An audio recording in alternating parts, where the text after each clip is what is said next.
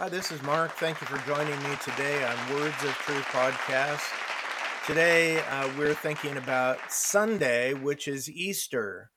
And I hope that you'll be celebrating Easter, the resurrection of Jesus Christ this year, and that you'll find a church where you can go and celebrate that blessed hope that Jesus Christ has given to us. Now, let me talk about that a little bit in this podcast that I entitled A Sweet Smelling Sacrifice. And I hope that when you read your Bible, you do read your Bible, right? I hope you do every day.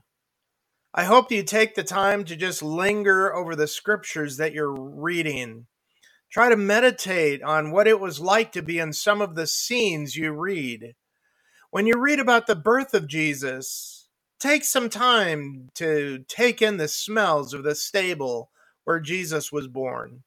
Listen to the bleating of the sheep, the chewing of the cud of the cows, or even the silence of the night as Jesus lay cooing softly in the manger.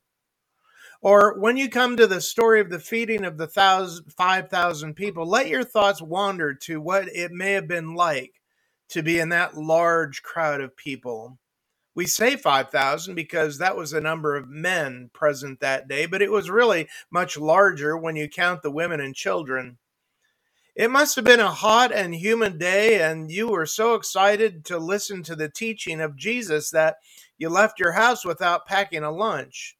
Well, you probably didn't know how long you'd be away. And Jesus' teaching was so mesmerizing that you got lost in the teaching, and the time just flew by. Before you knew it, it was dinner time with no food. Just think of the wonder of it all as Jesus takes those few fish and loaves of bread and begins breaking them. And the disciples begin passing the food around, but the fish and the bread, they never stop. It must have been an awe type of moment when you realize that Jesus multiplied those fish and loaves to feed everyone with some left over. As we approach the Easter season, let's take a moment and linger in the same way over some of the events of the season. One of the darkest hours in all of human history was the night before Jesus' arrest. Picture the scene with me, will you? On a moonlit night in the Garden of Gethsemane, blood, sweat, and tears poured forth from Jesus' body as he prayed. But something else penetrated the veil of darkness that night as well. It was the sweet aroma of Mary's perfume. Let me give you a little bit of a context. In the Old Testament times, only two objects were placed behind the heavy curtain that separated the holy place from the most holy place, the Holy of Holies in the temple, the place where God resided. It was the Ark of the Covenant and the golden altar of incense.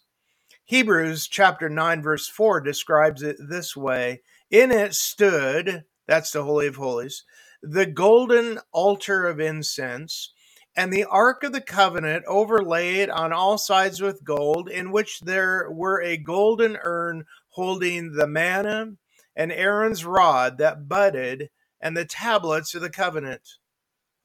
Now, the incense was only burned once a year on the Day of Atonement. That was when the nation offered their sacrifices, seeking God's forgiveness for their sins.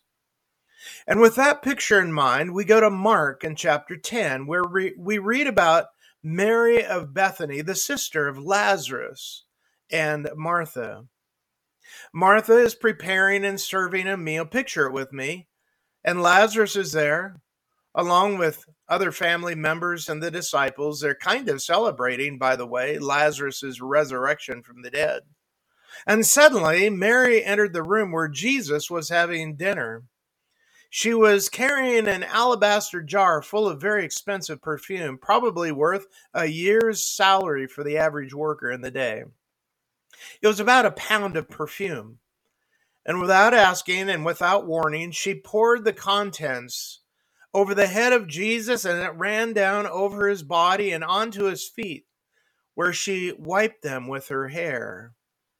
Now, of course, Judas was really upset with her because he said that they could have sold the perfume and given the money to the poor. But that wasn't his real motivation because Judas had been stealing out of the pot Jesus and the disciples used to fund their ministry. And so he was really only thinking of himself. Jesus looked over at Judas and he simply said, Let her alone. You see, Mary gave Jesus the most precious thing she owned, with no hope of any return in this life, and yet only one noticed the true value of her extravagant gift Jesus. The disciples saw a fool for wasting this precious perfume, but Jesus saw a worshiper. What the disciples called waste, Jesus received as a gift. You see, Jesus saw Mary's heart. He saw behind the scene of what she had done, and in fact, he was so taken by her actions that he said that it would be proclaimed for all eternity. He said in Mark chapter 14, Why criticize her for doing such a good thing to me? You will always have the poor among you, and you can help them whenever you want to, but you will not always have me. She has done what she could and has anointed my body for burial ahead of time. I tell you the truth. Wherever the good news is preached throughout the world, this woman's deed will be remembered and discussed.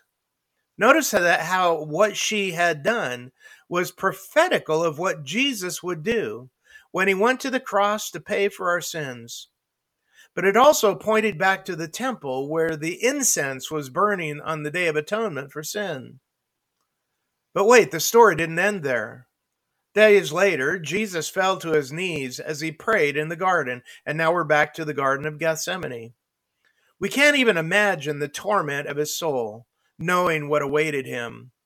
And I'm sure that the potent fragrance of Mary's sweet perfume lingered in the air around him as he waited for his accusers. Only hours later, he would be crucified and his blood, sweat, and tears would be intermingled with the faint aroma of Mary's perfume. And here's the reality of the ending of this story the King, the Christ of God, who is a sacrificial lamb of the world for sin, had been anointed and then crowned with thorns as he presented his own life as a fragrant offering and sacrifice to God. In that moment, the temple curtain that veiled the Holy of Holies was torn from top to bottom. The barrier that separated us from a holy God was removed forever because Jesus was willing to pay the penalty for our sins with his own blood. Ephesians chapter 5 and verse 2 says that Christ loved us and gave himself up for us, a fragrant offering and a sacrifice to God. One sacrifice paid it all as you listen today. I wonder if you've received God's extravagant gift of eternal life.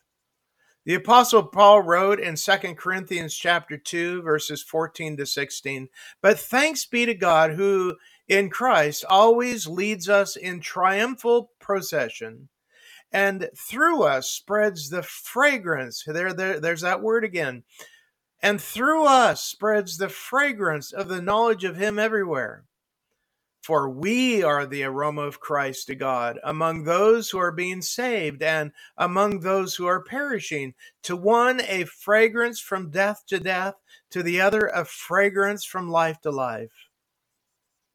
I invite you to receive this gift right now, simply by believing that Christ paid for your sins and rose again on the third day. And the Bible says, believe in the Lord Jesus Christ, and you will be saved. God bless you and have a great Easter weekend. And I hope that you'll have it with the Lord. Thanks for listening. I'll see you next week.